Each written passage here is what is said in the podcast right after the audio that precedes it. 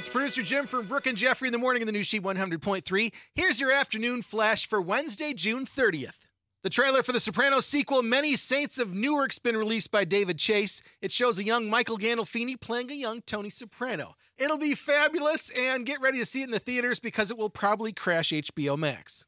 Roku announced it's launching an originals channel, and Demi Lovato's getting their own talk show.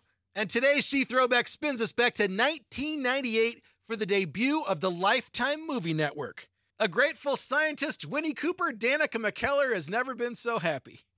There's your afternoon flash for Wednesday. Have a great day, and thanks again for listening to She 100.3, the hits of the 80s, 90s, and 2000s.